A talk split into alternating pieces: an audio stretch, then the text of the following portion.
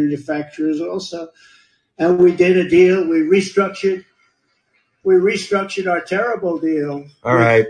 Terrible deal with Japan, and I did it with Okay. Prime Minister Abe, a great man. He's, uh, Unfortunately, it's so sad. You know, he's still going. Of mine, but a great man, loved his country so much. But we restructured and made it a really terrific deal. Okay. with South Korea and so many other countries. And Yeah. the best of all was what we did to China.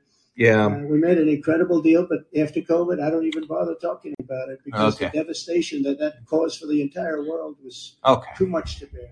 All right. I will Uh, ensure that Joe Biden. I gave him 30 minutes. Okay. We can we can get on with that now. Uh hey everyone, welcome to episode what are we at? 62. Dad's running again, as we all kind of predicted. Um I just I gave him 30 minutes and now I'm out. Um he made his announcement. That's it for that. Um as I talked about on podcast today, and I'm not going to monologue here too too much. I'm going to let you guys monologue. Um now you're going to see a lot of shenanigans and fun things that people like me get paid to predict. And you're going to see a contingent of anti Trump um, media slash consultants slash Twitter activists slash pundits uh, suddenly begin to soften this. And as I said, keep keep very close eyes on who the first non Fox people are that give Trump an interview or uh, the attention that reminder that they've been saying has been a major threat to democracy for the last three, four, five years. Terry McAuliffe came out today and said they would be happy to run against Trump again. Uh, you already have CBS News reporters saying this is just like 2016, and if you recall, it was Les Moonves of 20 uh, of CBS who said Trump is bad for America, but he's damn good for CBS. And I wrote about that at the time, uh, basically stating that the media is giving up the game here on this, and then I was proceeded to be labeled uh, anti anti Trump for that. Um, you're going to see a game now as he's I, I don't know what he's going to do. Is he going to start rallying right away? Is I guess we're going to see ads for two fucking years. Um, a couple of thoughts on this statement. I actually I think it's interesting that he kind of toned it down. And for all of the talk about Ron DeSantis trying to be like Donald Trump, what I saw was Donald Trump trying to be like Ron DeSantis tonight.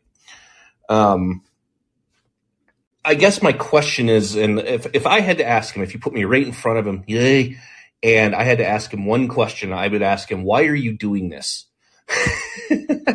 Does he even know? I- mean, he's doing it one because he's an he's an egomaniac. Two, he's doing it because he doesn't like the idea that he lost. Three, he's doing it because you have to understand this is a guy who's been pretty much given everything he's ever wanted since birth. Um, no one's ever said no to this guy in his entire life. Um, he, he's you know branded everything from steaks to water to gambling to football. And basically, two years ago, people said, "Enough of this. We don't want this anymore." And I and uh, when you say that to someone with his kind of ego, uh, you get things like storming out of the Oval Office and January sixth happening. So, I guess my my thing for tonight is, you know, some of these call-ins are just chit chat. Some of them are like focus groups. Some of them are, you know, kind of like polling and how we we talk about things. Uh, I just want to get where you are on this. Is this something you really want to go through again? Um, I, I will take all opinions. I will take hell yes for Trump, eh for Trump. I'll vote for him if he's the nominee. To I really don't want this guy. I really don't want to go through this again. And please fucking kill me. So I will take any of the responses along uh, those lines. It, it also, we kind of had I, the other thing that's interesting to me about this statement or the speech is the Republican Party basically just got their asses kicked in, in, a, in an election, and we just learned basically the end results of that today with Kari Lake losing. Those results finally coming in the projections. Obviously, over the weekend, Blake Masters and several others, and Trump's kind of out here like giving a rah rah speech about uh, his past and then the future. And I'm like, this is so off key to what voters just decided to do. And this is why, if you know you're a party that didn't have the kind of night you thought you're going to do, you you kind of tuck your tail away and you you go behind closed doors for a bit and try to figure things out and you work on an autopsy, you work on messaging, you figure out okay, how how do we reconnect with voters that we should have gotten? And basically the the best analogy that I liked from this election was that the GOP won the popular vote by almost like 5%. And I think it's John McCormack. I think it's John McCormack from National Review who said the country liked uh, the Republican Party policies, but they hated the candidates. And I think that that's pretty much the most accurate thing you can say. And that's why Trump not postponing this is weird to me because the GOP out here, they're still trying to elect leadership. They're trying to figure out a messaging. They're trying to figure out, okay, our priorities with Biden. They did take the House by one seat. And so Trump just basically swooping in right now, it's going to cause a lot of fissures. It's how this affects the, the, December 6th runoff now, which may or may not even matter anymore. Um, how this affects, I think what's interesting is the whole talk of his indictment has gone away completely in the last two to three weeks. And so uh, how that's going to complicate things. And uh, again, just the the fatigue I think people are going to have again. You are going to see, as I said today on the podcast, uh, you're going to see the same media strategy that Hillary Clinton deployed and CNN, CBS, in particular CNN, all carried out with delight, which is they're all going to kind of get behind him in some way or another. They're going to get they want Trump to suck all the oxygen away from a new, a brand new host of rising star candidates, and one very much so in particular that they see the right gravitating toward. And the goal here again is to just deploy the Pied Piper strategy that failed in 2016, but as we just saw with the midterms, uh, worked pretty successful. They, they elevated MAGA candidates who couldn't get over 2020, and they all lost. And the goal here is to get Donald Trump to keep talking, put him in front of any outlet or any microphone that they can to get him ranting about stolen elections 2020 because the media and allies and Democratic Party now have a blueprint. They know that the country is over this.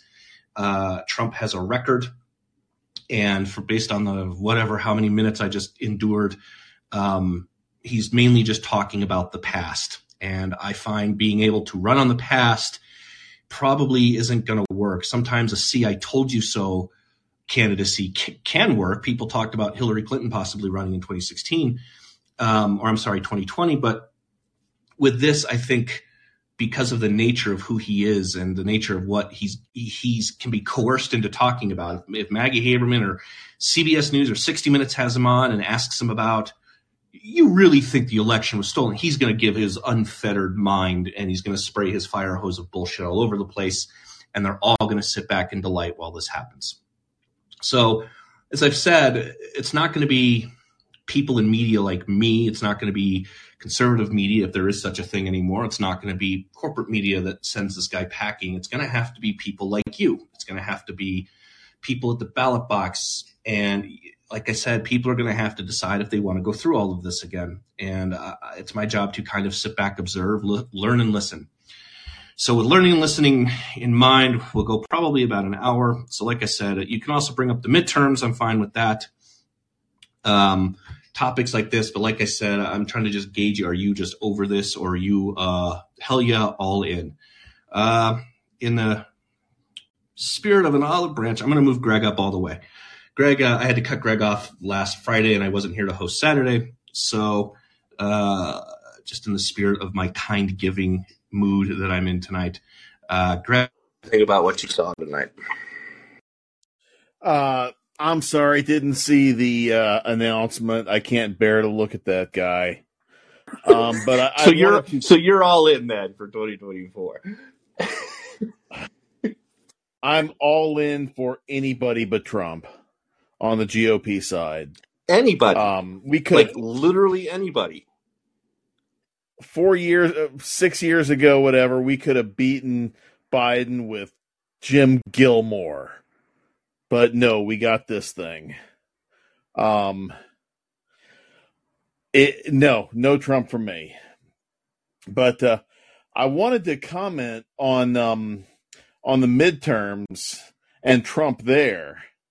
Back in eighteen, I was at a um an election night party for a uh, at the home of a pretty senior Trump person who wasn't a Trump person during the during the elections. And there I met Seb Gorka, who told me that all their problems stem from M- Mitch McConnell. And I am convinced Trump's number one goal in congressional races is to keep Mitch McConnell from being majority leader. Uh, that that's interesting. So your your your working theory is that nope, that's not a beer. Calm down. Um, your working theory is, is that Trump is basically already out to just torpedo McConnell. Yes. The, the, inter- the interesting thing about that, and the why the way I wouldn't write that off, one is just because that's who he is, but two, you saw that today Rick Scott announced a leadership challenge to McConnell, which people kind Yep. of thought might happen or whatever. And this got a lot of heads people scratch. People are like, I mean, okay, McConnell's 80 years old. We get it. I, I get that he's not well liked. I don't really understand why he's not well liked. Um, I think he's pretty much the most consequential Republican of the last 30 years, probably. And, um, but Maggie Haberman pointed out that Trump is going to push, oh, he's still going, uh, that Trump is going to push Rick Scott hard, like back him or publicly endorse this even. And I think what's interesting about that is Rick Scott's probably not going to unseat Mitch McConnell. I think that there's maybe two or three people who could. Um, but if what happens when Trump backs Rick Scott and you know just doesn't slam McConnell or Coco Chow, his wife, um, or whatever, but just it tacitly endorses Rick Scott and says we need new leadership because we're getting our asses kicked, and he taps into that that strain that we're seeing, especially on social media, people out there blaming Mitch McConnell. Um, and what happens when Rick Scott loses? I mean, that's another thing for Trump where it's like, "No, dude, you're fucking just toxic. Like, what are you doing? And I can see all of Uh, if Scott loses, look for Mitch to make peace with him real fast because Mitch is all about the team. Yeah, I mean, He somehow he held them together for you know the 40 votes that he had against Obamacare.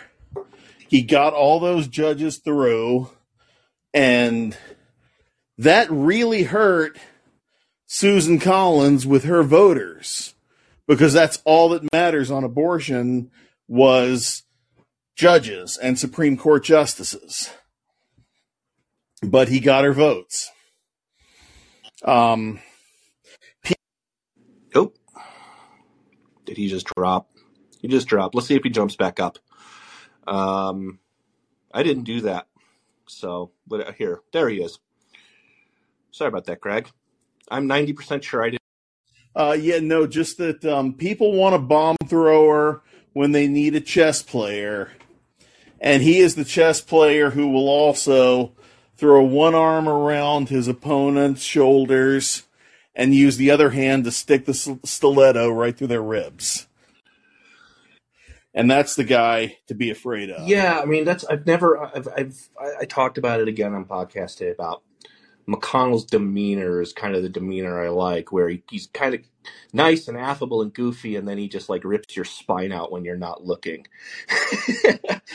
and you know, I don't, I don't. Again, I, I think, I think that the anger or whatever at him is just directed because he's the. And I've I've asked, when does a former president become the establishment? That seems you know, Trump trying to position himself as the outsider, I don't think is going to work because he's barnstorming across the country, endorsing candidates that all just lost. And again, I, that's why I don't understand the timing of this. Like the week after this election, where you pretty much just got drummed out of the Senate, um, which people are viewing as a bigger loss, that you should have been able to take the Senate because you have uh, a drooling Artard in Pennsylvania who couldn't make his way around the Capitol today without a leash and an escort. Um, you run a competent guy against him, he probably loses. You run a competent person against Mark Kelly, he probably loses. You run a competent, you know, you had two or three seats here that were easily up for grabs. And so the Rick Scott thing is also interesting in the sense of that he, you know, he came out with his tax plan and social security plan. They're blaming the fact that he came out with that and that Lindsey Graham came out and was like, oh yeah, but ban abortion. And I don't know how much accurate polling is on that, but they're pointing to those two things that basically all you had to do was get the fuck out of the way for the midterms and let just Biden and his party hang themselves, give them enough rope to hang themselves. And then you come screaming in with national abortion ban. Hooray. And um, even if that's what you're going to do, you should shut the fuck up about it, at least for now. And now Rick Scott's running to basically be party leadership, and that's kind of proving Biden's point and stuff, saying, "Hey, look, this guy's going to be their leader." And after you know McConnell and the party resoundingly rejected Rick Scott's plan, Biden has been running with that, saying, "No, that's who they are." And now you have the guy with that plan stepping forward and being like, "I'm gonna, I'm challenging McConnell." And so uh, I just see a bunch of circus monkeys right now running around with with knives, and it's kind of like I said, that's to me for Trump to just jump in and throw a grenade into the middle of this. I don't. I, I, I guess I don't understand the timing of it. It looks like a. Uh, it looks like a position of weakness to me, and as I've said, you, you, everyone can still talk about how weak he looks or this is the actual moment, but until someone actually campaigns against him, then we actually see it. But I genuinely, I haven't seen a base kind of this just ready to revolt. I think they're looking at this going, all right, let's hear what he has to say. And then they, he's going on the, you know, the, the China virus tour and people are like, ah, oh, fuck. Like, so, uh, Greg, I'll, I'll let you, I'll give you one more, but you clearly sound like you're all in for Trump 2020. And last question, Greg. I guess my thing is, who is his cabinet? like people joke and say Sidney Powell and Mike Lindell, and I kind of go, no, I, or Seb Gorka's defense secretary. And I'm kind of like, no, no, that's pretty much right on par. That's pretty much what's going to happen this time around. I'll give you.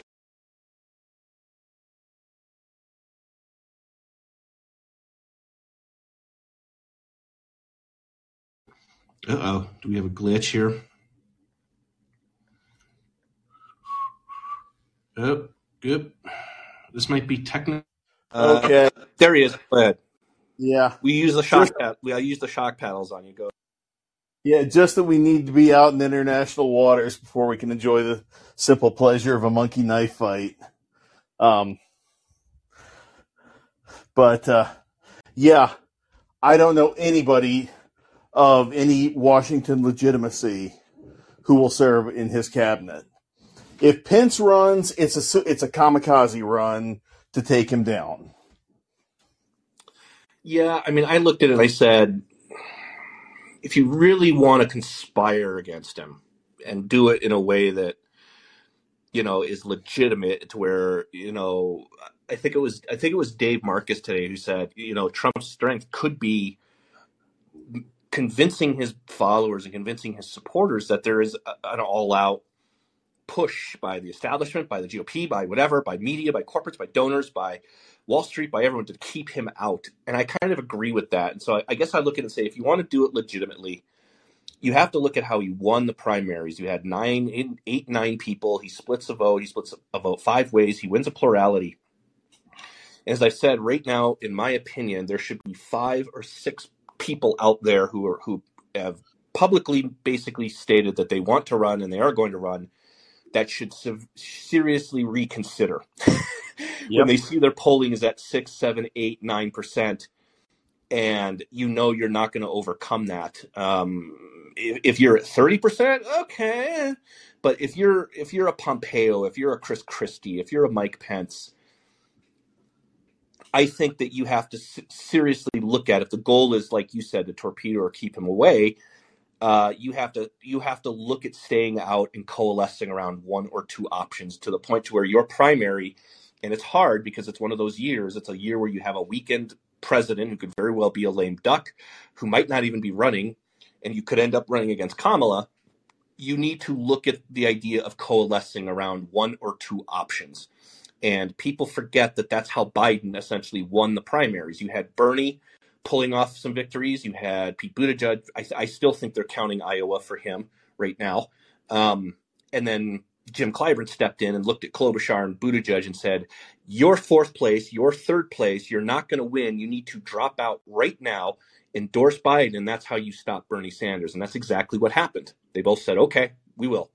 And that to me is what at least should be being talked about by those people right now with their Yep. families, with their advisors, saying, look, you, you have no shot here. The, this is right now the one person who does, or maybe two people who, who do.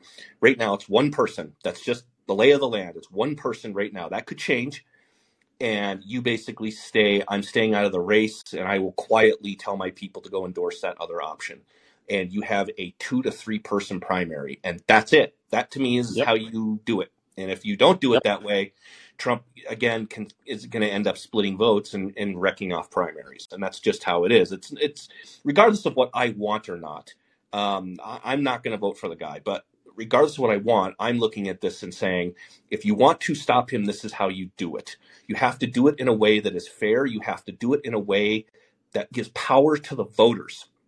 You can't kick him out of the party. You can't, you know, do some shenanigans where you cut off donors or stop paying his legal bills. You need to just beat him, and that's it. And then you have to look at the best way to do that. So, Greg, Yep. Oh, just that Pence will run if he gets two percent, just because to Jesus told him make to. the debates miserable. yeah, because Jesus to told him say to. to say inside stuff that will destroy Trump. Yeah, maybe, but that's also stuff he could just leak, you know. So leak Yeah. behind his back. So yeah, I mean, we're off in silly season. I'm just I'm so fucking pissed. Like normally you get you get six you get like a six, seven month respite over this shit and then I can concentrate on other things. And uh I mean I'm gonna make a vow tonight and I'll do it on the podcast tomorrow that uh, Trump has never been the center of my political universe, and uh, I kind of make a vow to make sure he isn't that now. Uh, I know I had podcast lovers who were like, please just shut up. And I'm kind of like, this is a thing. I'm here to show you how media is going to coalesce around him because they think that Ron DeSantis or someone else is actually worse than is, is worse than Orange Hitler. So now we're, we're up to like worse than Hitler six. Okay. And that's what they're going to do because they think that the country isn't crazy enough to vote for Trump again. You know what? They might be right based on based on the results of uh, th- these last elections. And so again, I look at it and say, you guys are the ones with the power here. So it, it's up to you what you want to do, and it's as simple as that. Yep. Thanks much. Thanks, Greg. Sorry again for cutting you off last No, week. no, no no worries. No worries. Um, I'm gonna I'm gonna leapfrog you again. Just saying, Matt from Jersey, go ahead. What's up, man? Nah, I'm just I'm glad to be like spending another night here and not watching hockey. Hey, at least we're not doing the Fetterman talk again, right? Oh God, I'm gonna be on that. I'm. I mean, I spent a good ten minutes today. I'm still gonna be on top of that because commentary uh, is out with a piece basically about what I've been talking about about uh, an attitude of collusion with the media and how journalists help kind of cover this all up. And like I said, I I just I was just kind of rolling today because I'm like, this is happening exactly how I said it was going to happen. Which is, you know, how how does this work? If, if journalists are going to have to hold up fucking cue cards at him, you know, like I guess we should have maybe talked about that. But yeah, You, you're right. you know what's That's- crazy? We're going into a, a, a new Senate and or not new Senate, but new Congress and all. There's legitimately three people that could be dead next year: Joe Biden, Dianne Feinstein, and John Fetterman. Like legitimately, three people who could be like like serious people in government who could no longer be on the face of the earth. um, almost Nancy Pelosi, um, but she's you know undead. She's she's not going to go anywhere.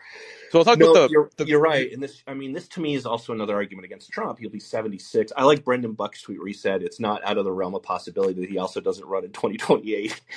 um, he's yeah, that's all it's going to be until until Trump is dead. He's going to be running. Um, somebody needs to just ingrain in the very like supportive sycophants of for Trump that he's a one term. I know you always say this. He'll say that he gets two terms, but in, in reality, that that's not going to happen. He's a lame duck president who won't get anything done, and it's just going to lead to more chaos, and it's not going to help move the MAGA movement along. Whatever the message needs to be, he's a, he's a 80 year old one term president. He's useless. yeah, I think that that's an interesting argument that we haven't heard yet. It's like if you vote this guy in, he's he, he gets legitimately one term. And like I said, I joke, but not really, that he will absolutely 100%. Let's say he wins. Within a week, he's going to say, I get a second term because of all the Russia shit during my first one.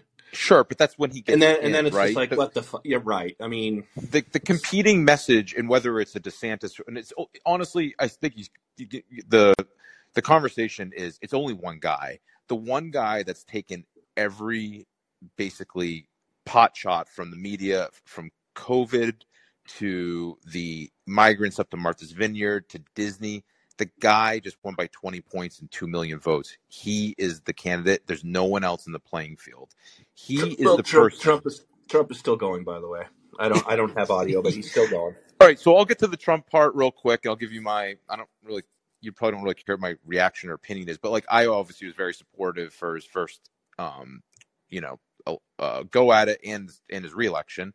His 2015 elevator speech was different, and I know he's a billionaire coming down from his fucking condo in New York City.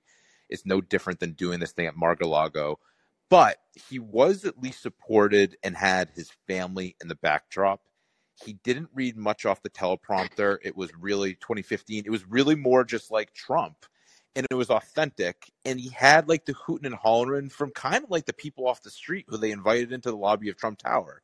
Now, fast forward, it's Spinal Tap doing a fucking tour with a bunch of Trump supporters who who are donors and supporters, and and they're just as feeble as him in his resort with none of his family in the backdrop and this scripted teleprompter campaign kickoff. It's just weak. It's just That's now gone on for about an hour. there we like, go. It's I mean, optics matter here. And, and he- I mean, in his first speech, he basically just came out and said, "The American dream is dead." And, like, It was a "You're good, you know what? It was a good it was a good speech I actually thought. I thought it was for the time and I think that's kind of tie it in is I for the time that worked. For the time what he just said cuz I watched the first 20 minutes tonight. What he said people didn't vote for in midterms. Right. Yeah, no, that's exactly that's exactly right. And this, I've been thinking a lot about this today. Um, like, if if you're the political right, what do you do here? Right. Because people are clearly concerned about inflation, not concerned enough. They clearly are concerned about crime in you know suburban areas, not concerned enough. Clearly, so like uh, Muriel Bowser, I guess, is, is lowering again penalties for car theft, robbery, armed robbery, things like that. And she just won re-election by with by seventy five percent in Washington D.C. I'm maybe it's just the post-election, but I'm completely apathetic to all of this shit. Like when I see now somebody getting shoved on the train tracks in New York City, I'm just kind of like, eh, okay, Yeah, yeah, you so know. or we just saw like this this 12 year old girl dragged by this dude on a scooter, and I'm like, eh, you know, like, what do you want me to think now? Like, you guys, you you're clearly okay with this shit. So I'm I'm also one of those people that I look at this and I step back and I'm like, well, this is what you voted for. So I, what do you want me to do? It's kind of the Rorschach, you know. You'll look up at me to for to save you, and I'll whisper, no, I'm not going to do that, and that's not who I am. So I'm sitting here like Trump's doing his laundry list of shit, and I'm like, how many people actually care about what he's talking about right now? about Um, 46% of the country. the, Right. the issues that really seemed to hit home was uh, kids' education, how that's happening. So a little bit of the CRT, you know, hire a transvestite day, that stuff kind of uh, stuck. Um, and that's basically, I, I look at Glenn Youngkin and I'm like, why the fuck did you people just not copy what he said? Like, just copy what he's doing. Don't wear the dorky vests. And he's kind of a dork too, but you guys got so far away from look what they did to you during the pandemic. And instead, your message was uh, crime and inflation and, and whatever. And that's some, that's something that sticks. But the more I, I the more I get out from this election, the more I don't want to say pissed off I get. I'm like, Glenn Youngkin's whole message was, look what they fucking did to you and your kids. Yeah, but, but Miller, but Miller, but Miller, he there were seats in Virginia during the midterms that that were supposed to go to the Republicans that did not. So some there's there's a disconnect there. So he was he was elected. Youngkin was at the height of when COVID was still kind of a thing in Virginia. Kids were masked. te- you know, ki- uh, te- or excuse me, parents were going to um, school council meetings and getting He- you he's know, still going, um, by the way. cut off. He Youngkin's timing was perfect. Now he- he's been in place. Those congressional seats in Virginia were not Trump people. They're, those were, you know, I don't know. I didn't follow the races, but those did not go to Republicans, and you would think they would. So the the point is this. I know there's a lot of my point is this. My reaction to the election is there's the dumb blame going around McConnell. There's the blame on Trump, and rightly so. He owns a large portion of this. But I think the message is wrong because the thing that people are not reading the room well enough on is the voters kind of are okay with whatever has been going on for the last two years in a way. They kind of like a little bit of the government support. I think the message is wrong to say people want socialism. That's like the Trump and, you know, Cruz way of like, you know, kind of scaring people. However, I think people want a little bit more government support and subsidies, and they want that government handout, and they're okay with an old feeble guy as long as things don't go completely off the rails. And I don't know what completely off the rails means, like a complete fucking recession. Um, if that will get people to, you know, vote Gonna be hard to blame the Republicans on that one now. Yeah, but like clearly things been going pretty bad for the last two years, and that should have been enough of a reckoning to get some shitty bad candidates across the finish line. But none of these guys got pushed across the finish line for that reason. Any of them, and just a matter of data and numbers, one or two would win a spot, and none of them did. And I don't buy the oh they didn't want to put in election deniers and they're tied to Trump. I don't buy that. One will fucking get lucky, and none of them did. So I just think it's the voters. I think it's a lot to do. The voters are pretty comfortable, and they just are okay with kind of the way things are. And the message Uh, Trump, the message what- Trump is peddling, isn't working. One last thing, and then I got to move on. Would you vote for him in 2024? Oh, okay. Coward. uh, stand back there. I'm gonna. We're probably gonna go for about an hour. I mean, hour from where we were. Um, but I'm gonna jumble up a little bit. Uh, Maureen, go ahead. I'm I'm bumping up people that I don't usually see. Um, I love the regulars and I love the subbers and stuff, but it's always good to get new voices in. Maureen, go ahead if you're there, and it's just a mute button. Are we are we all in? Hell no, hell yes. Where are we? Hi. I didn't realize I was at the front of the queue. Yeah, I do that. It's, I make this is my way of making sure people are listening. I, I I bump them up or bump them back and keep them on. But go ahead. I guess I'd say good night. I mean, it. I hope you're fine tonight. The rest of us aren't Hello, really. everybody.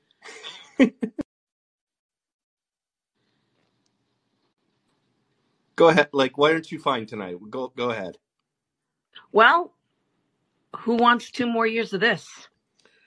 Well, it's it, it would technically be six years if we're being honest. Trump's basically launching like a. Senate term. So No, I said two more though, right, just, just to get to the election. Just the nonsense. Yeah, Yeah. yeah. Normally, I've it's, been a conservative my whole life, and there's I would vote for the reanimated corpse of FDR before I'd vote for him now. you might have to. They, I mean, if Biden dro- if Biden drops, they're going to need a candidate. So you, that y your sacrifice is probably very much welcome there. So you had Tommy Vietor, the van driver from Pod Save America, giving a shout out to Harry Reid the other night on Twitter, not ha- apparently having no idea that he died a year ago, which was it was one of my favorite things. Well, to be honest, Harry Reid was probably responsible for more victories this year than Donald That was is true. That with the machine in Nevada, that's absolutely true. with the absolutely true. machine. That's absolutely Yes. true. Do you buy into do you buy into the theory that Trump is just basically doing this as a vindictive shot at getting rid of McConnell and people that turned stabbed him in the back? I think that's partially it, but I also What think his ego couldn't stand the beating he's taken since last Tuesday. What do you think happens if say you have a Ron DeSantis and Donald Trump in the race with a few others, but let's say Donald Trump finishes second, third, second, third, second, third, second, third, third, fourth, third, fourth, second, third in the first five or six primaries leading up to Super Tuesday. What do you think he does? I think he drops out and probably runs as an independent just to continue to spoil it. I'm just my point in all of this, Maureen, is I'm just trying to like deepen and extend our nightmares here. That's the only Oh reason yeah. I exist. Oh, I So I think that he is the literally greed and revenge are the only thing that fuels that guy. yeah, I, again, you could make an argument in 2015 that he he genuinely saw himself as someone who had solutions for the country. You forget he he released a book called Crippled America, and everyone got on him for that. I think he ended up changing the title to that. But you can make an argument that he was like, you know, a Pat Buchanan type who, you know, genuinely saw where he could improve the country. And like the other thing that I was I was going to mention at the top I of the show is that this is a guy who I think is also severely overestimating his victory in 2016. And when I people ask like, "What do you see? You're never Trump," or "What do you think?" And, and what I mean by this is this: he loses a popular vote. I don't care about that. That that is irrelevant to how we count votes in this country. It's an excuse for Democrats and the media to deny election results. That's all it is. But there were more people who voted for Hillary Clinton population wise. His vote margins in states like Pennsylvania, Michigan, and Wisconsin was something like 30,000 votes total, which is what he basically lost by in those other in Arizona, Georgia, Michigan, and those states. And he he almost won Minnesota in 2016 by about 10,000 votes. Almost won Minnesota, and that would have been nuclear for sorry the N word as he calls it for Hillary. And so you had a guy who who beat a bake in very bad candidate. Now, does that mean that someone like Ted Cruz or Marco Rubio would have beaten her? I don't know. I don't. Who knows? I don't think Marco Rubio or somebody like that goes to Pennsylvania and stands in, in a trash in a garbage dump and you know puts on a hard hat. So I think Trump was uniquely able to defeat Hillary Clinton, but he did so with the slimmest of margins. And since then, it's been downhill. The 2018 midterms are Yeah. gone. The 2020 elections are gone. So you have a guy who basically won, you know, if you're in a seven game series, he won game four, you know, by one, you know, by one goal in game seven. And now it's just losing and losing. And so I guess I look at it that way, and that's what I say to now. I'm like, why? Why does he want this again? What? Like, do you think Melania is just sitting there like, I don't fucking want to go through this shit again? Like, Well, I think it, she's renegotiating her prenup. yeah, yeah. Um, so I mean, obviously, the Barron's answer is trust what fund you is said. about to get a little bigger. Yeah, I think what you said is correct. Is that this is a this is a this is an ego trip, which let's face it, most most people who seek the White House, it's kind of an ego trip. But this is one that to me is so nakedly personal that I don't think he wants to be president. I just think he wants to win an election, and Yeah. that's not going to fly with people. Yeah, I think that's true. And I think that one other thing is he can blame whoever he wants. Um, but the world is a far more dangerous place right now than it was when he won. It's a it's a different place. That's for. I mean, that's the thing. Four years is a long time, and even two and a half years from where we were, it's a completely different place. There's nobody was talking about critical race theory in schools two years ago. Nobody was hmm talking about how apparently there's a national dial up a, a trans actor for schools service. You know, none of this stuff was even being talked about two years ago. And so I don't I mean, know. I mean, Trump Trump can certainly be on those issues. Oh, I live in New York. You know, I live in New York and it's still, the crime was still not enough. And it just, you know, I New York I, is a, New York's a purple state now for all intents purposes.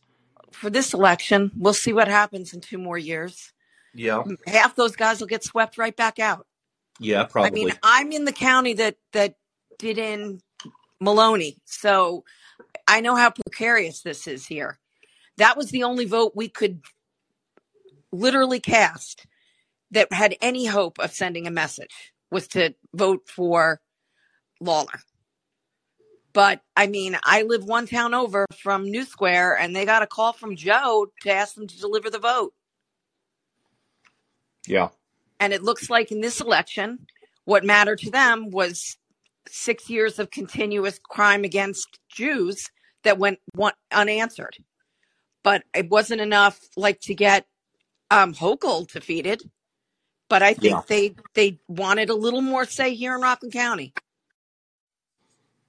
But I, I mean, I think part of Trump's problem is that he doesn't really want the job. He wants the press conferences and the photo ops and this self aggrandizement, but he's a total failure at everything else.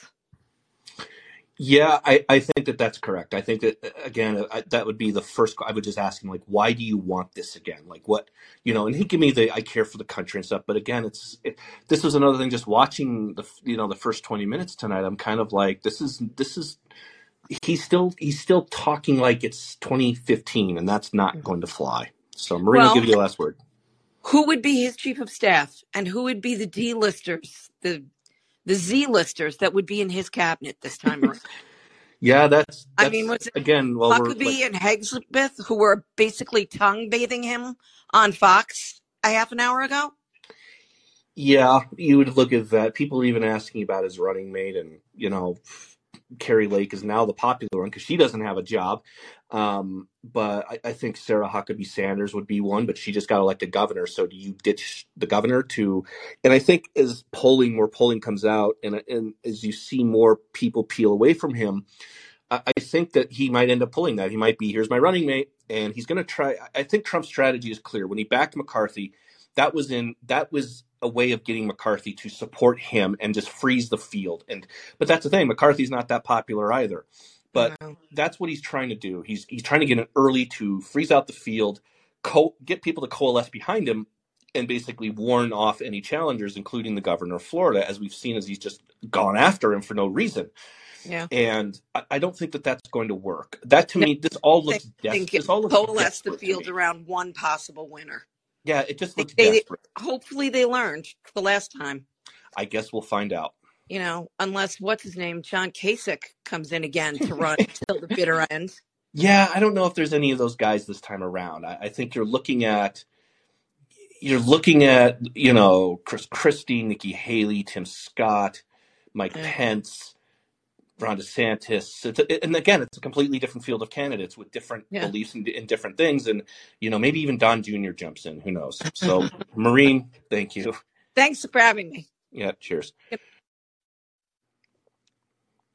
And I, I'm I'm trying to go ahead and just drop off there, Maureen.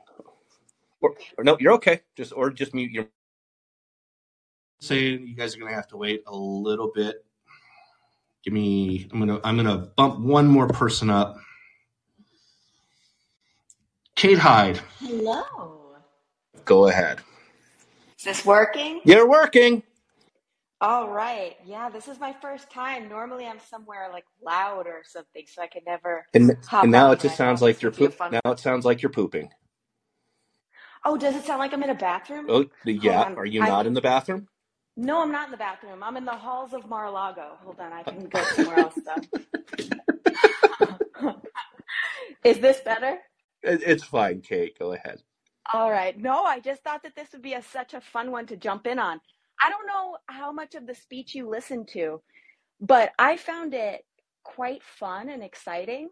I thought, and then I, I kind of got nostalgia for everything that was great, and I was He's like, you know what? When he's cool, calm. He's off the stage finally. What an hour finally, minutes in. yeah, it it took a while, but it was it was like a nice nostalgia, and I felt like when he's cool, calm, and collected, and reading from a teleprompter, he really like I I liked it. I said, you know what? I can do this again. I know there's a lot of, you know, we can argue all day whether it's good or bad, but I said I could do this again. And then it just kind of got a little long and I realized no one else is really paying attention. I mean, I looked on here how many people were on here. Everyone was kind of just over it. Um, but I but I did think that it was a, a fairly good speech. It just got a little long. And uh yeah, I, I, I'm I'm I'm kind of excited to see where this goes, but this is going to be a really really long two years. like his speech, it's going to go. People are going to be excited at first, and then by what what are we in November? By July, I think people are going to be enough of this. Yeah, and and last time he called it, it he had another seven months to go. It was he called it in the middle of uh, June of 2015. So he had a year and a half that time. This is a full two years. And I don't know if you noticed, the first thing I noticed was he actually looked great. He was healthier looking than he was in 2015. He's the only person I've ever seen who hasn't aged a bit in and he actually re- looks He, he reversed he reversed anything. aged out of his first term. Biden Biden Yeah, Biden is turning into the guy from uh Biden's basically the guy who drank from the wrong grail in Indiana Jones. Trump Trump because of like wherever he, you know, whatever elixir he's drinking uh Whatever is, was in that somehow water bottle. yeah. Well, I mean, it's it's he doesn't drink, and you know he he lives in a and he lives in a state with a lot of moisture, so I'm sure he stays kind of hydrated. Um, but uh, I know, like, I noticed his the pictures of Tiffany Trump's wedding, and I was like, oh, he looks old. He does look a little thinner. Um, but I mean, again, that's that's going to be dependent upon when he's standing next to a 45 year old. Yeah, but you know what? There might be something if he really can can bump his way into this race. DeSantis might. I mean, we've talked about it a million times. I've heard a million people talk about it. That there's really no benefit to DeSantis hopping in this early. He can really make his mark as governor. Florida needs him. You know, uh, granted, there are a lot of. I love Byron Donald. You know, there's a lot of people who could fill the role, but but I think he's doing a great job in Florida. You know, Florida needs him, and and. Uh, you know Trump could really take this and do the 4 years and then again he's he's out in 4 years whether he likes it or not he can't do the 8 and and you know everyone's saying if Melania you know can go along with it I'm telling you right now no one wants this more than Melania. Melania wants the revenge of everyone who came in and destroyed their life after this. And and, and and also took down and also Jill Biden taking away all of her stuff in the White House. We can agree that Melania had like really good taste for the White House, and then Jill Biden came in and shipped it all out. Although, did you see that Resistance Twitter was just completely uh, drowning in grief because Jill Biden kept the Rose Garden the way that Melania did it? Yes. Oh my gosh. Uh, Michael Beschloss, you know, Yeah. his his one role of completely destroying Melania's garden. Yeah, he, he's he's just apathetic. Do you really want all of that shit again? Do you really want? So Jennifer Jacobs did it tonight, and what I talk about, and I'll, and I'll do this on the podcast tomorrow as well. When I say that they're going to do it again, it's not just promoting him.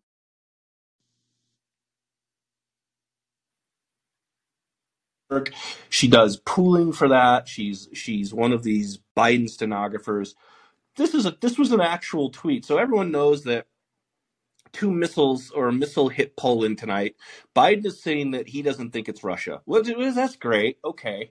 Um, I, I guess it was what Iran or Belarus, but so here, this is what I'm talking about, and this is this goes into like, do we really want to fucking do this for four more years? Which is Jennifer Jacobs tweets, "Rocket Man on the Mar-a-Lago soundtrack, the John Elton song, tonight ahead of Trump's announcement about running in 24, while Biden is about to gather world leaders for an emergency meeting on the Ukraine war and the Russian-made rocket that fell on a village in Poland and killed two people."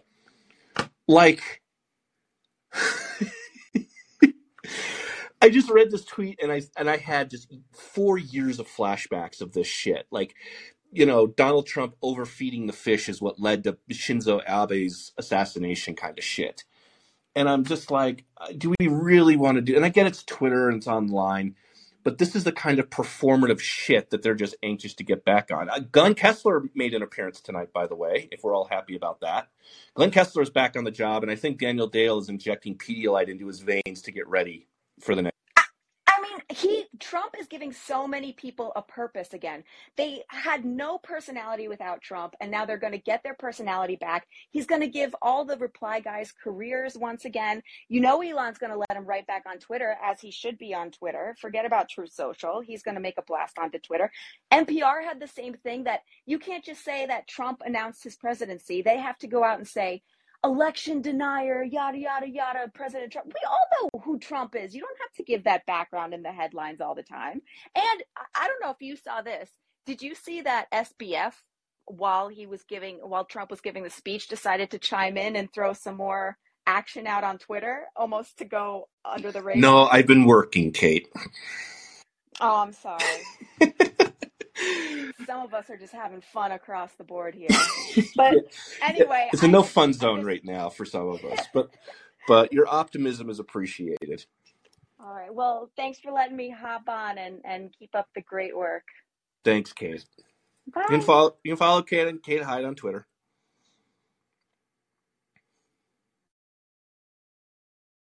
Thanks for your patience on that.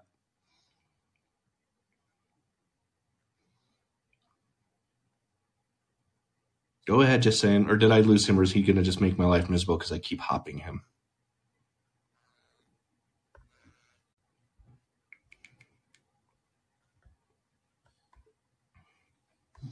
All right, just saying, jump back in the queue. I'll come back to you. I know, I know that could be glitch. Where are we? Are we, are we with the uh, just incredible humor and optimism of of Kate, or are are we in hell? Purgatory, maybe? I don't know. Um, I, I kind of had a few thoughts on elections because I didn't Do that. was not Do able to join those, last week's please. Mix it up. Uh, but, but they relate to the, the Trump thing. So first of all, I'm going to take a victory lap, even though it's an extremely pyrrhic victory that I predicted here six weeks ago that Fetterman would win. I told you, you cannot underestimate the Well, Samuel's that like four callers back, so you can just tell him because I didn't really take a position. Um, I the only the only poll that I saw that I kind of got where I was like, oh, okay, was Decision Desk, um, who whose founder is based in Pennsylvania, and I was like, okay, well, if they're saying he has if he has a fifty four percent chance, then I believe it, and a couple others that I don't, you know, people I talk to, but um, it doesn't surprise me. You know, nothing really, nothing really surprised. Other, I mean, I would have thought at least Kari Lake or Masters or someone like that would have won, but they got completely shut out, like completely shut out, like all of them, and that is something that should be studied and uh, Yeah, I was very, I think really for the first time in years, really kind of took it personally. Last week's election results. Uh, I know that you you shouldn't allow, especially if you work in the political era, you shouldn't allow yourself to be surprised by things. But I just feel like if people couldn't be shaken out of you know their usual voting patterns by what's happened in the past couple years, there's nothing that's going to persuade them. I know that you know defeatism isn't helpful, um, but I, I, you know I don't even know where to go from there. Overall, I agree with you. Even though I called Fetterman because Pennsylvania again cannot emphasize enough garbage state. Um, at least in some of the other states like Arizona, you look what's going on there at the border. So you know that brings me to Trump, and I want to say this carefully because there are people with whom I interact on Twitter, and probably some of them are on the call who are very big Trump supporters, and I respect that other people may have that opinion. That's fine. Um, for me, I'm trying to think of the analogy. Oh, yeah, okay. I don't. I don't know if you can relate to this as a guy. I think this is mostly a phenomenon in, in female circles, but the ladies on the call will relate to this. If you have a circle of friends that you've known for years, you know whether from childhood or otherwise, if it's big enough, there's generally one person there who's just like the drama magnet and generator all the time. And they might have their good points, but they always seem to be in the middle of 20, you know, crises. Um, and they expect whatever's going on. They're, they're always getting into tussles with people and you've always got to be on their side and you become kind of like the enemy if you don't jump in with them.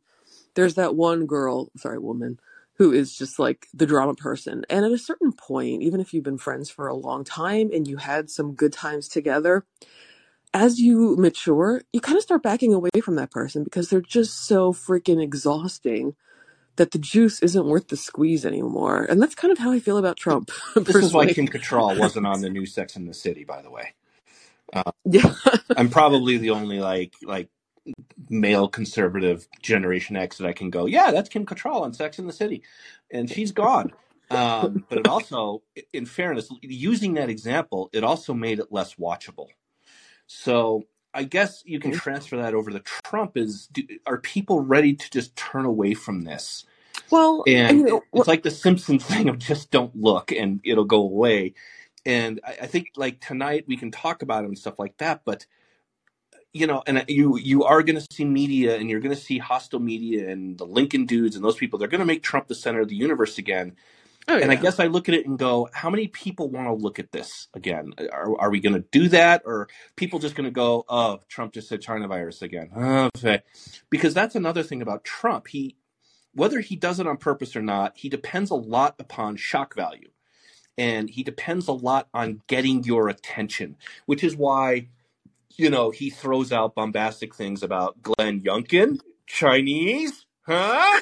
You know, oh, God. or you know he goes after Mitch McConnell's wife whom he hired, or he goes he just he goes right after Ron DeSantis, and he's going to go after his wife, and maybe she didn't have cancer, or so you know, and that's what he depends on. But after it's like South Park, which is or Beavis and Butthead, like these things were so shocking when they first came out, and I'm not saying South Park's not shocking stuff, I mean, they're, but they're smart. But eventually, it just it, it becomes so gratuitous that you just kind of go, eh, all right, you know, like he's doing his thing again. We've And so yeah. if he's not, if he can't, if if the best, and I and I think this came through with Ron DeSanctimonious, and uh, a tweet from a Rolling Weak Stone journalist weak name. said, yeah, like five syllables, and he workshopped that, and are people really gonna go for this, like whatever? And uh, Aswin Swisenberg from uh, Rolling Stone said, you know, I can't believe Ron D. Sucksass was just hanging out there and he didn't go with it. And I just was rolling. That it is was kind of so funny. funny. Like, and like, that's what I mean. It's like, are we really going to do this? And it's again, it's like people are saying, I mean, it feels like the nostalgia tour. Like, really, do we really need another Ghostbusters film? Like, Well, do we I really mean, need another fuck? Do we really need a fucking Yoda series for Disney? Like, wh- what are we doing here? And that's kind of what this feels like. I do. I I have come to the realization over the past few days, just from interaction with some mutuals, that there is a, I don't know how sizable they are, but certainly a considerable number of people who really are just diehard Trump voters. And they've come out and said, if he's not running, we're going to sit it out. And then you'll see. Because we like, and I'm thinking, okay, I mean, that's your right, certainly. But this guy's 76 and he's not necessarily in the greatest of health. I mean, I think he's better than the current guy, which isn't saying much. So, like, that's your game plan for the rest of your voting life. I, I, I don't know where we go from here because I believe that there is a group of people who will sit it out if he doesn't get the nomination, and if he doesn't get the nomination, I believe he'll go through party. Like, he'll never retire gracefully from the field. He doesn't have it in him. Yeah, I mean the Um, question the question is is I was talking to people about this and now there's sort of loser laws and you know where it's like he he, he literally could not be on a ballot because he didn't win the nomination outright. Um, there's filing deadlines that he would have to meet. This isn't like Ross Perot anymore. You know, yeah, they've put in safeguards to prevent something like that from happening again, which is kind of funny in its own right. So I don't know how much effect that has. I think the most thing he could do is what he did for Georgia, which is just say the whole system's rigged and you should sit it out. The question becomes, is that enough? Zaid Jilani and I had a back and forth about this today, and, and Zaid's very good on this stuff. And he's like, you know, is that is that enough to get people to stay home with a favorable candidate? It, because it's not like someone would be nominating Jeb Bush in his place, right? And so odds are if they nominate someone ahead of him, it's because that person is extremely competent, uh, w- more positioned to take on the arguments that we are currently making in the country.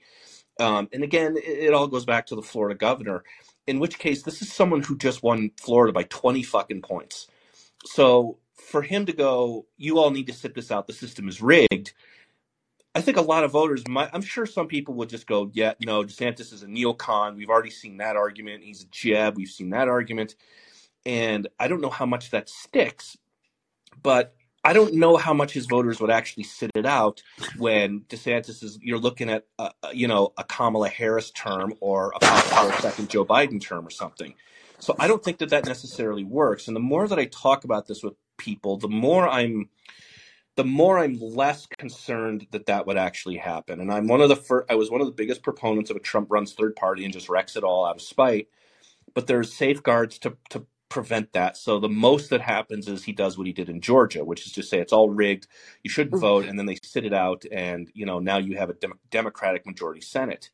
Um, you know the another thing that's going to be interesting to watch on top of the Rick Scott thing is if he backs Rick Scott and Rick Scott loses. Okay, what happens if he goes to Georgia and he he just starts railing on Brian? to He, Georgia. he just starts railing on Brian Kent or Kemp, and he just starts railing on DeSantis, and he just starts railing on Youngkin.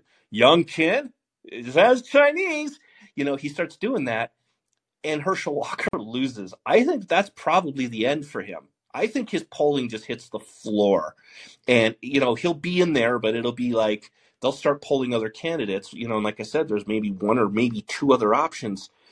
But uh, that's that's what's him coming out and doing this now is so strange to me because there's so many pitfalls where things can only get worse for him.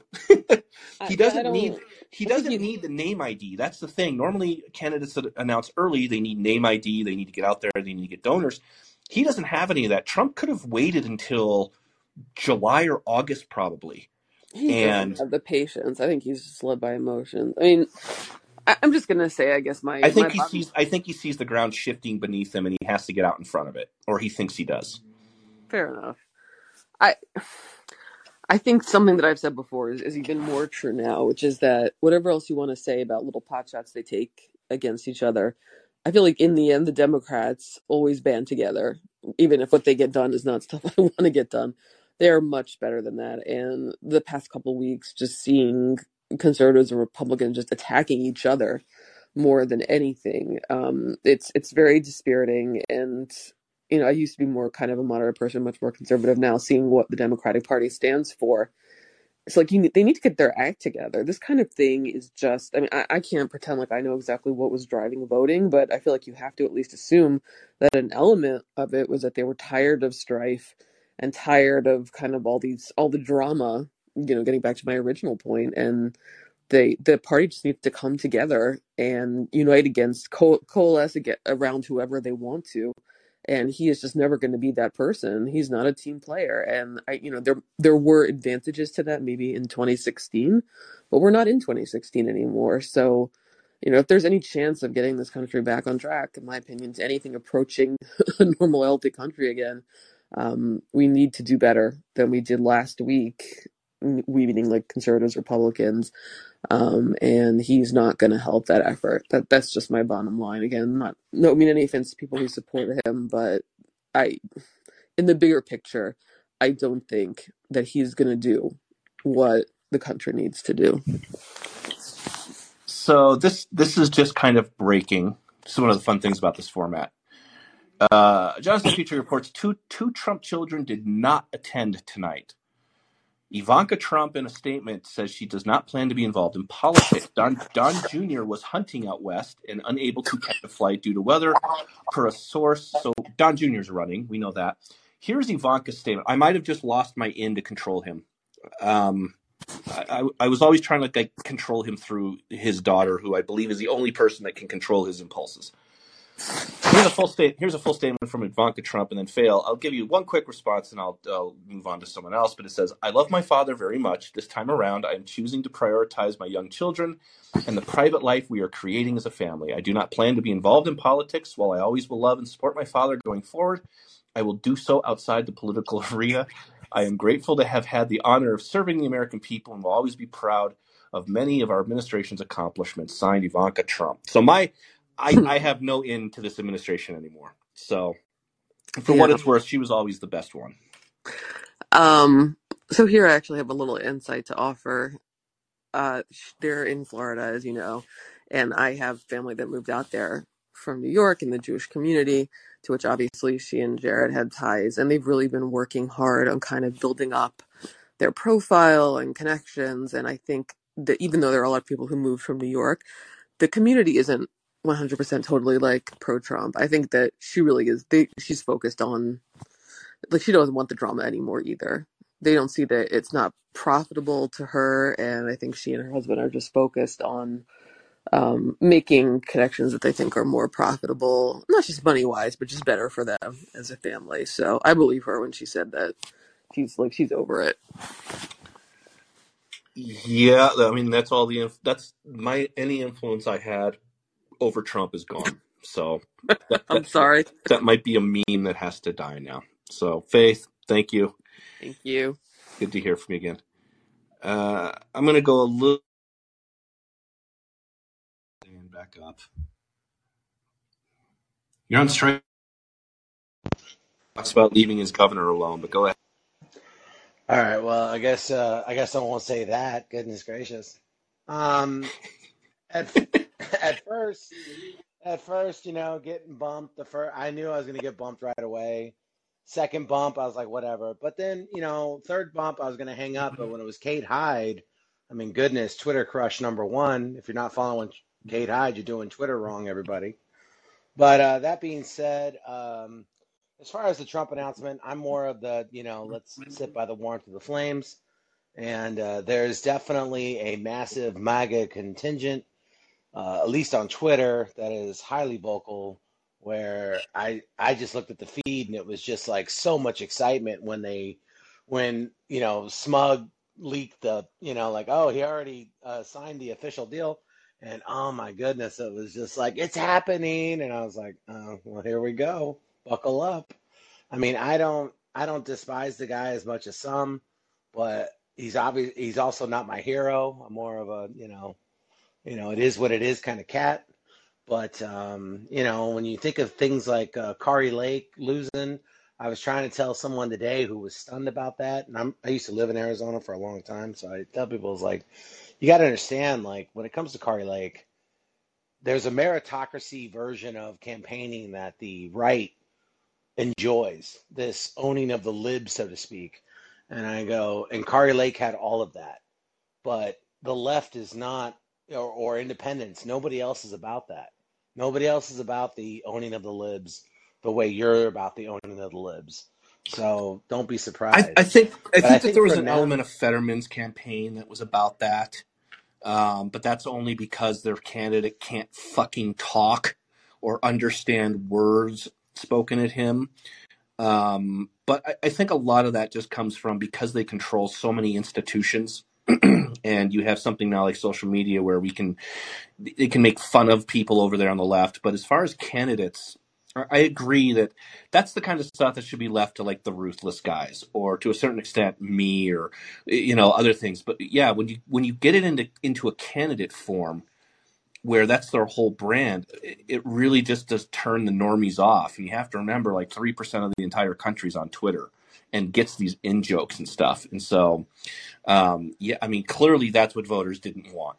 There's no other way to put it. They all, you know, uh, they all pretty much put all of these people out to pasture, and you have like.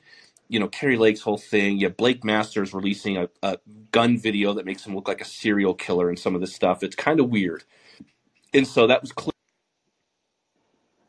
Yeah, exactly. I, I, you know, I just tried to explain to you know this person who was totally blown away, like how did Kari Lake lose? And I was like, you gotta understand, like I, I I go back to her um her response to the uh, mother of the um, person who passed away on January 7th, right? The the guard.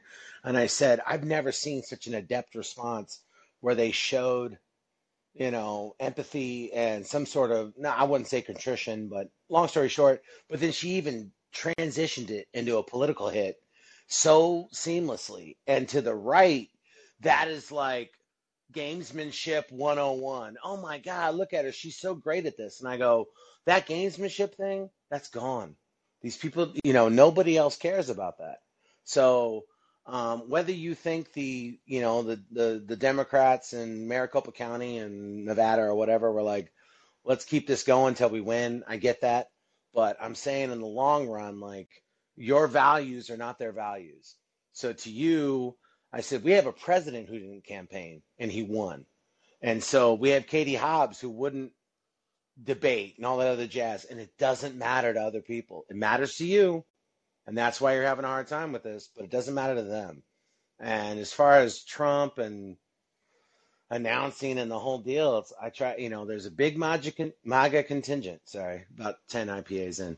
Um, there's a big MAGA contingent, but there's not, you know, it's like they, they, as big as that is, it's it, Trump is so polarizing now on the right, you know, and I, I think there's more MAGA than people realize that are non-MAGA, but nevertheless, it's like there's gonna it, he doesn't he's not gonna appeal to the independent voter because this time around he doesn't have Hillary Clinton, and and the whether they want to believe it or not, he was up against Hillary, the most unlikable, worst candidate in the history of the presidential run and he barely he he he blew her out, but not even by enough. And I'm just saying he doesn't have that now. So it's like, you know, it's it's basically like you either got to decide either never Trump's got to lean towards MAGA or MAGA's got to come to realization. I think the problem though you have is he loses in a primary and MAGA is still going to be like, the hell with this, we're out of here. or they'll say it's cheating and it's rigged or Yeah. whatever.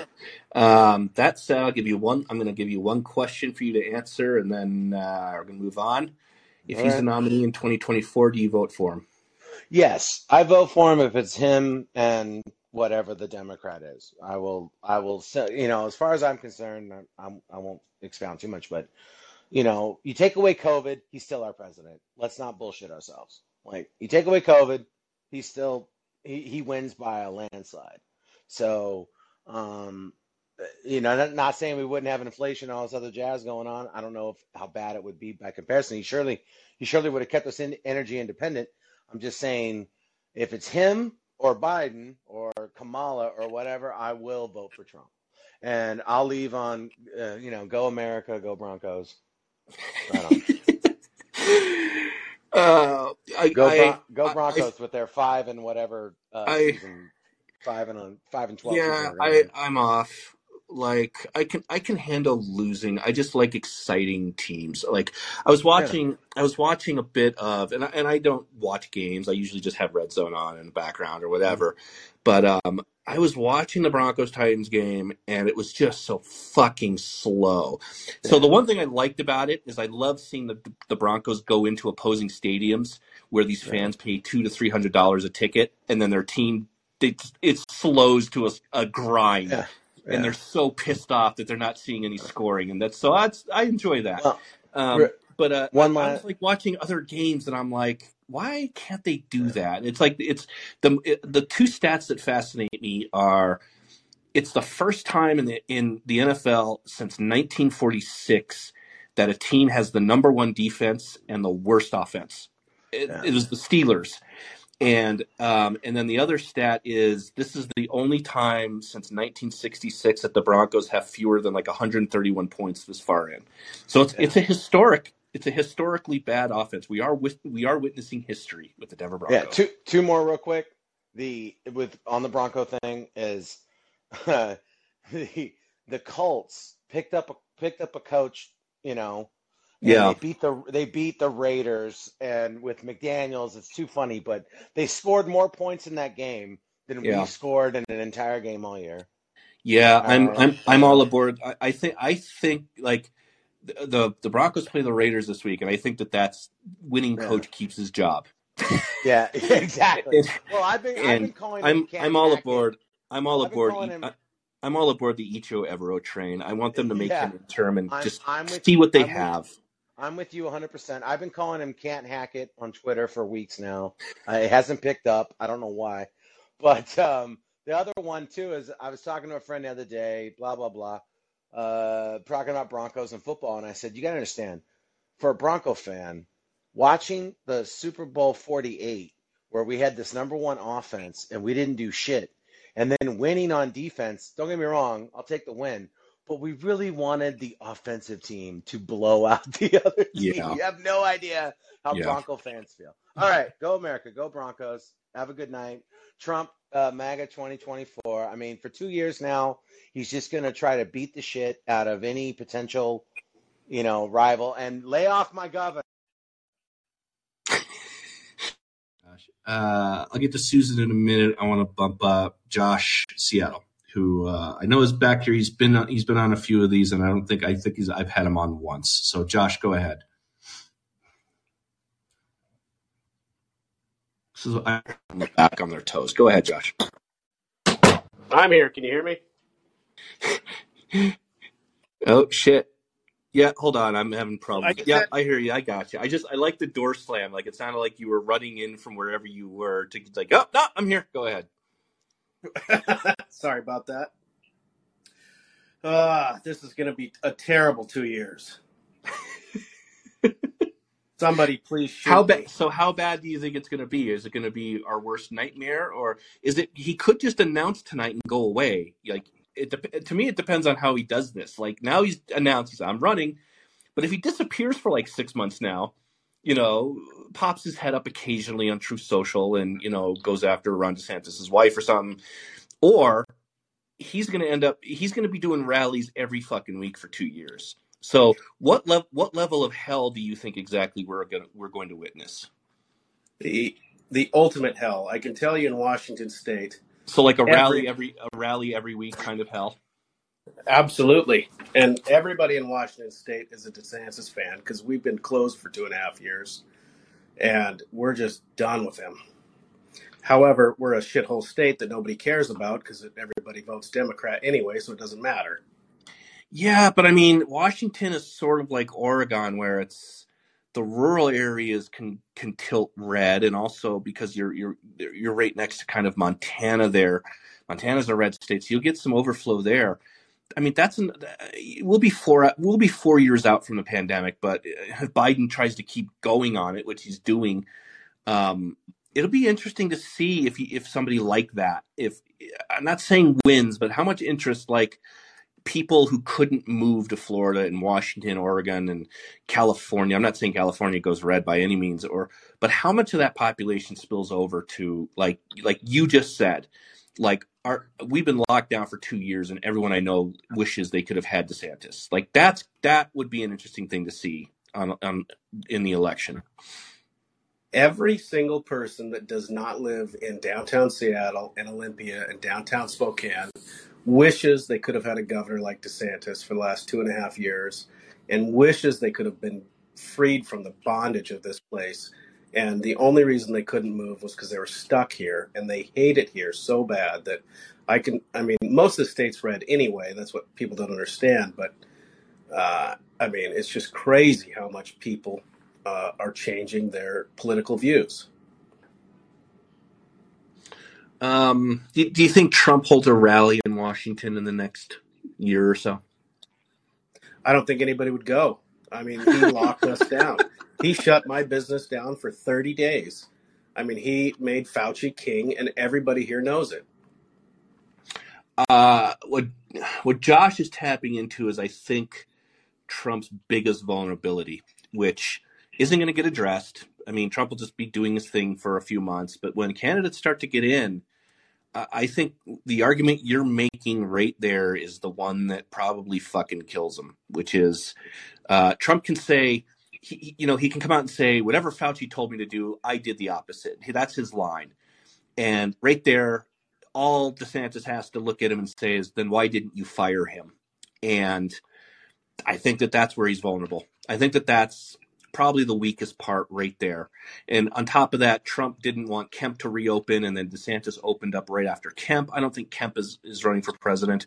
Um, he'd be an interesting candidate if he did, but um, I, I think what you're get, what you're getting onto is someone who had to close their business and maybe take out a loan or whatever, and you were locked down and you were in a blue state, so it was extra miserable. Uh, I don't think Trump really understands just how much he can be attached to the pandemic. And I'm not talking about the fact that it happened because I kind of agree with one of our previous callers that if the pandemic doesn't happen, Trump is probably reelected um, and fairly easily. Um, but I don't think he or his people really understand the uh, the palpable thing there that they can tie to Trump, which is you left Fauci in charge, you left Birx in charge, you didn't fire them when everyone was telling you to, and Fauci basically just put himself and the media in charge of the pandemic. And uh, I think you could even argue he worked with Andrew Cuomo in New York and praised him. And I think that that's where Trump is the weakest. And I think it's uh, for uh, for a lot of people, I think it's something that can stick.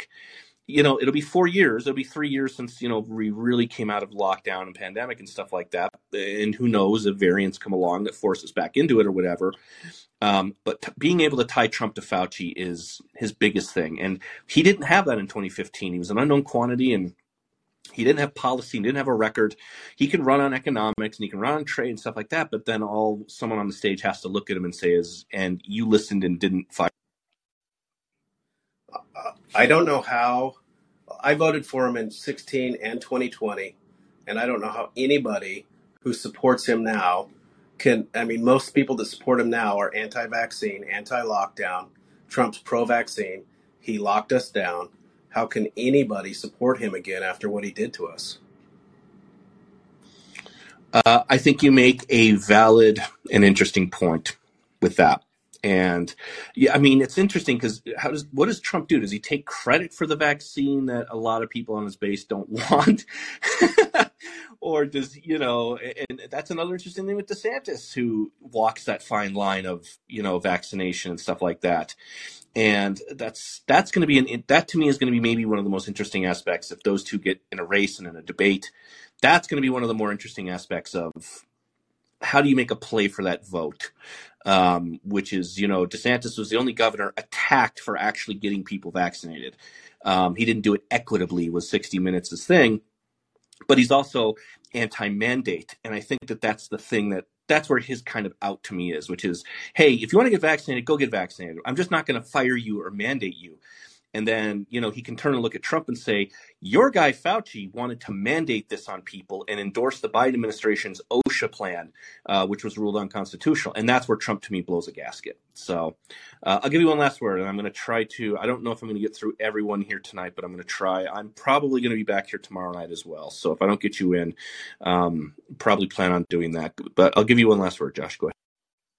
That's it. Let the other guys talk. I appreciate what you do, and yeah, what you said is exactly how I feel, and a lot of people in blue states feel. And I think DeSantis can make incredible inroads in a lot of these areas that have been historically blue because of what Trump let Fauci and Birx do. Have a good night. Thanks. Josh. I I always like the blue state perspective. I have another one coming up, so now we get the perspective in Oregon with uh, Susan. Uh, Josh, if you just mute your mic, I can drop you.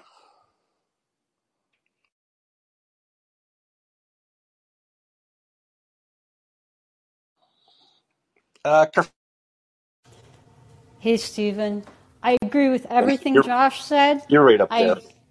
Yep, I agree everything Josh said. I agree with everything Faye said. I probably agree with more than I lost track of. Um, the only thing I'm going to say about Trump is that Trevor Nunn has a very good um, King Lear that you can rent on Amazon, and that's what it is. I, you know, normally I'm quoting Bible stuff. I'm quoting Shakespeare this time. It's King Lear all over again. So he's the old man who, yeah, it's King Lear. Okay, the other thing though, and it's not as fun, it's more fun to talk about candidates. The Democrats have an excellent machine, and the Republicans have been very lazy or just distracted from building the machine.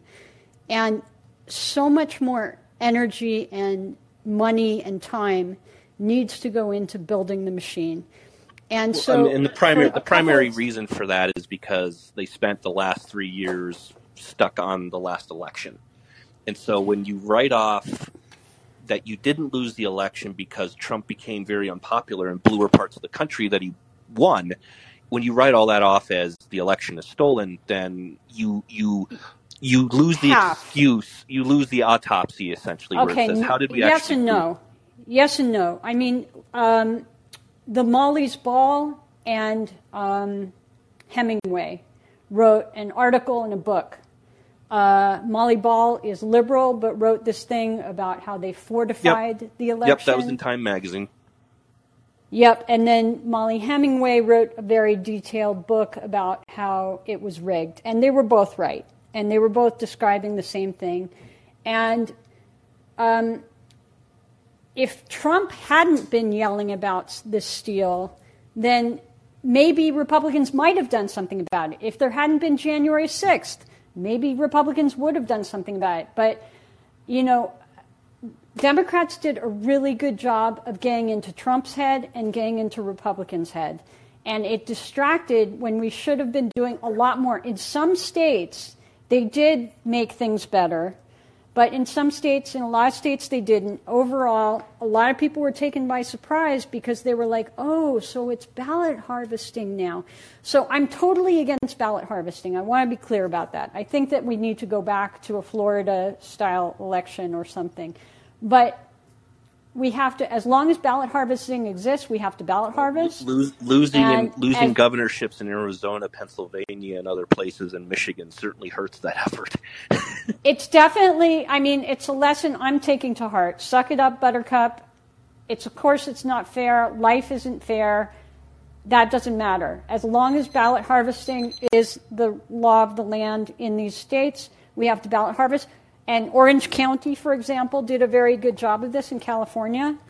Um, but we also, on a parallel track, need to be with lawfare and with legislatures doing something to restore election integrity in the other ways. And so it's it's not an either or; it's a both. And it's a lot. It's not as sexy as a campaign. But somebody said that. Um, I'm sorry, you're hearing me cook yeah, again. you, yeah, you Somebody do that on, said, on all of these. What are you making tonight? uh, roast chicken and roast cubed um, yams. Nice. Thank you. Um, so it's, I like that you guys keep me company when I'm keeping my hands busy. Um, so anyway, they, um, you know, Orange County did a good job on ballot harvesting, but we still need to restore ballot integrity or election integrity where we can. That means lawfare. That means a lot of money spent on Marc Elias type equivalents. That means um, what Joe Kent is doing right now, people are making fun of him. We have to do this in every election. He is going to the mat to cure every ballot. There's a legitimate chance that he could still win if they cure every ballot, if they count every ballot, if they make sure that every uncounted ballot gets counted. He's well within the margin of winning. And people are trying to, you know, make fun of him and say he won't take, you know, losing, he won't admit he lost. Well, he hasn't lost. And we need, you know, Claudia Tenney would not have been in the last Congress if she went away so easily either. She there was this business of 23 votes in a drawer, some nonsense like this, that had to go through the courts. And she ended up weeks late coming into Congress last time, two years ago. So we do need candidates that are willing to take it to the mat when it's awkward and uncomfortable and embarrassing. Um, but, you know, having said that, I mean, again, not sexy, not fun. Have to work on the machine, have to work on the, you know, all of the boring little details of elections, not just campaigns. Republicans campaign, Democrats run elections, and then somehow they win elections. And the other thing I, I mentioned on your, in the comments on your um, podcast is um, we also need to get involved in the census. There was supposedly mistakes made in the census that led to three um, House seats going to blue districts that should have been, or to blue states that should have been in red states. And it's another one of those situations where, isn't it interesting that all the mistakes always go in their benefit? And so, okay, next time there's a census in 10 years from then, we need to be there and make sure that there aren't mistakes so that the mistakes don't go to their benefit. It's, it's boring. It's boring, but it ends up making the difference. If, if, like, if we had lost the House by three seats or one seat or two seats, it would have been because of the census, not even because of the election. Uh, you're right that you need to make the rules work for you. And so I, I see people saying eliminate mail mail in voting. Well, that's not going to go away. It's too convenient for people. Um, you just drop it and whatever, and people just genuinely just go, eh, if it makes it there, it makes it there. But then you get ballot track now. Um, and so this idea of that we need to get rid of early voting, no, I'm with you. You have to make it work for you, and you have to endorse it. And then once you're in charge, once you're in charge, if you want to change the rule, do that. But I think it was like Scott Walker on Twitter was like, "We need to get rid of these things." Well, how are you going to do that? Like, you're not empowered to do it. So again, I'm kind of with you where whatever the rules are currently, you need to kind of make them work for you. Uh, I'll give you one last quick comment. No, that was that was it. It's just it's not fun, and I saw people who were annoyed where I kept dumping into the comments things like from this honest elections and whatnot, and they were like, "Not a fan," and I'm like, I don't blame you. I'm not a fan of this either, but it's something that we need to do if we're going to get it done. Uh, yeah, I agree with you on that. So thanks, Kerfuffle. All right, Enjoy thank the, you. enjoy the chicken. Okay.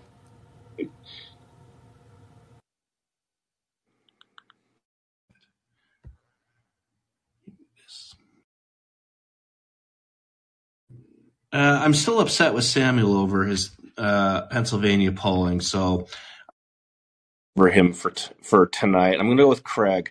Uh, I'm going to wrap this up uh, with Craig, but uh, Samuel, John, Matt, Jason, Chris, uh, thank you guys for just waiting back there. I'll be back here tomorrow night probably.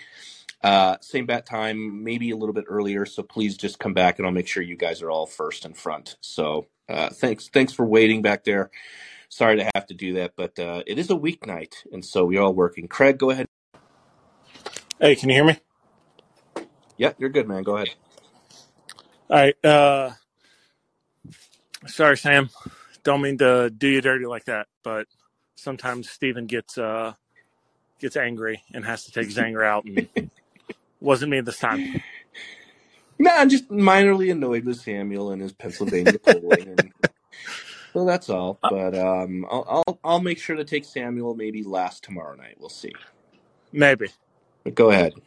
Uh, no, one one thing that uh, if I can throw my tinfoil hat on after everybody else, one thing that I didn't hear notice is Trump announcing this early.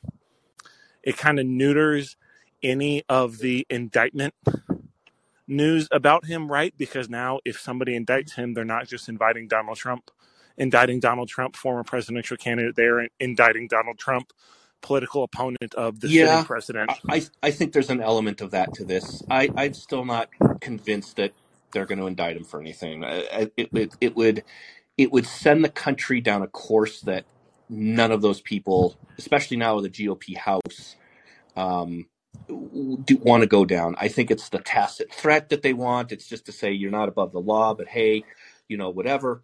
Um, I've never really kind of believed they would actually do it, but you're right. Where if he announces now, he can use that, and it's like you're only indicting me because you're scared that I can beat you in a political race.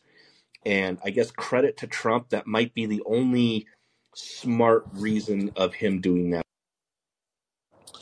Yeah, I'm with you. Um, I think I've said it before. I am not a fan of this whatsoever. I think he needs to go off into the sunset and never show his face in public again. But that's just me. Um, I, I, I think every everybody's spoken. I think we're all kind of on the same page, right? Is yeah, we can stay warm as the fire burns, but this isn't what anybody wants. Um, he's just going. I didn't watch all of the speech. I heard the clips. I was at uh, had something else going on tonight and only just heard kind of some highlights. But it seemed to me at least just kind of the greatest hits that he didn't have anything new to offer. That it was just this. This is something that's happened. that I've done in the past, and this is why you should vote for me again. Yeah, like there, there, there's a little bit of legitimacy behind the "see, I told you so." I, you know, I think that he could hone that message better and say, "Hey, remember when you had two dollar gas with me? Do you want it again?" But he's he's not disciplined enough for that. Right. You know, he turns everything into a personal grievance, and you know, everything was rigged against me, and and all of this stuff. And if he makes his campaign about him, people aren't going to care. So if he was, you know, putting myself in the shoes of Trump campaign manager, um, if I'm running him, that's that's my attitude. I'm like, hey, remember when you had two dollar gas? Do you want it again? I will I will make sure oil companies can drill, baby drill, and all of this stuff. Um, you could say inflation we can get under control. That was pandemic led, and it was Biden's spending. Uh, I will get spending under control, provided I have a GOP House and Senate to do so. And he could become a kind of like a team player, where it's like, you know, we still have Senate elections here in 24 too. It's not just me, you know. But have you ever known Trump to be a team player? could be the Senate could be a very favorable map in two years for the GOP should they decide not to fucking blow it. But uh, again, I'm with you. I just I heard this is how great things were five years ago. Well, five years ago, 18 year olds were 13 year olds, and now you need to start figuring out how you can get their vote today. Yeah, it, I don't know. At at this point, I guess my hands are in the air of like, fuck it. What's the worst that could happen? Right? Like everything's everything's already been supercharged. We had we had a great environment that you and your people lit on fire and trashed, and now we're stuck with a Democrat Senate and three seat majority in the House. Like what? Whatever. I. I mean, that, that is kind of what it is. It's like the yeah, the, the the yeah, whatever election. Like I said, uh, I'm I'm happy with a House majority where you just essentially stall Biden's presidency, and yeah, it'll be like Obama where he'll do cool things and he'll be out there with celebrities, and you know he'll talk and have the media talking about how consequential. But I also think, and what's interesting is, you know, I was one of the guys that said if he loses his majorities, there's going to be talk to replace him, and you are and even though he didn't lose the senate and it's kind of it's not quite a success for him because he did lose the house but even the new york times yesterday ran a piece saying he's probably still too old folks. And so like i said biden might be out here be you know looking stronger than he was prior. And again i'm like what what the fuck do you talk about now? Inflate do you talk about anything that you talked about prior to the election? Inflation? Do people really care? Um, you're going to have to see some polls come out. But I said, you know, the first time that he licks some eight year old girl's face and the economy crashes, which he cannot blame on Republicans now, um, then I, I think you're going to see his polling tank and we're going to be right back to where we were. I think that's going to take a few months. Um, you're already seeing mass layoffs at places like Amazon and in tech. And that's a boom where you're looking at it going, these are well staffed places. What happens when this hits grocery stores? What happens when this hits hospitals? What happens when this hits uh, factories? What happens when this hits car companies? What happens when this, you know, what happens when it hits you, basically? And we're going to see that happen probably next year. And he, remember, he was laying the groundwork, Biden was laying the groundwork to blame it on the Republicans. And now he's fucked. It's like, well, you're going to blame it on the one seat majority House of Representatives? That's not going to fly with anyone. I mean, you you you know he is, and Of course, well, probably of course he is, but then it's like people aren't going to go for that. And You, you again, see, you this, you this say that, but problem after after a week ago, after a week ago, I mean, I, I I think we saw people would rather go with senile than crazy, and now that Trump is in the water, that yeah, you're I, right I about that. mean, It's funny. Uh, and well, the have other thing is, is you have now, now you have, and this was a point someone made tonight, which is you could have just left Biden to flounder for another six months. Like I said, he's he's running good now. He's got good press. He's got the, and then like I said, all he has to do is just lick another nine year old girl, and it's like, oh fuck. And now Trump's out there, and Trump's just going to be he's just going to be a drag and he's going to be the excuse for Biden to point to. And the interesting thing I saw someone say that this how Trump could work in this favor is that Biden's offense is going to Biden's campaign starts today now.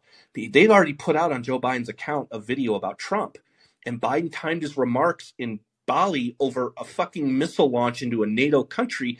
He synced that up with Trump and I'm like, why the fuck are his people even thinking about this right now? Like that to me is taking bait. But uh, you can make the argument that Biden's reelection campaign effectively started today because they're gonna they're gonna make Trump front and center. That's the goal. And if the Biden administration and Ron Klain do that, so is the Washington Post, and so is the New York Times, and so is NBC, and so is CNN, and eh, all of them. That's what they're gonna do. They're gonna make this all about Donald Trump now. Let Biden and his senility just like fade away and that every time that you know DeSantis's name comes up, they're going, "Oh, he's worse than Trump." And we've seen that. We saw it with Molly Jong Fast. We saw it with Nikki Fried. We see it with the Lincoln dudes. And it's just like it's obvious what they're doing, and I, and that's what I say. I look to like people listening now, and I'm like, "Are you really going to take the fucking bait again?" And like I said, Morning Joe might have Trump on and a phone call next week, and they'll be yucking it up again. Not maybe not as much, but it's gonna happen. And so uh, that's the thing is Trump's just he he exists now as an oxygen suck like he always does. And trust me, the Biden administration, like Terry McAuliffe said, is all too happy to have him out. Yeah, no, I'm exactly that is exactly where I am, and why I'm just kind of fuck it at this point. I guess the only the only silver lining, the only hope, the only hope I can have is that in six, eight, twelve months, whenever the other challengers start to come out, um, that in a specific governor of a specific southern state that I have a very fond appeal for. Asa Um, Hutchinson, 2024, right? exactly, exactly. um, I just hope that everybody will be fed up enough that, like, thank God we have something fresh and something new other than these two crazy old guys yelling at each other in the park. Yeah, that's a good way of putting it. Uh, Craig, thanks. Yep, thanks.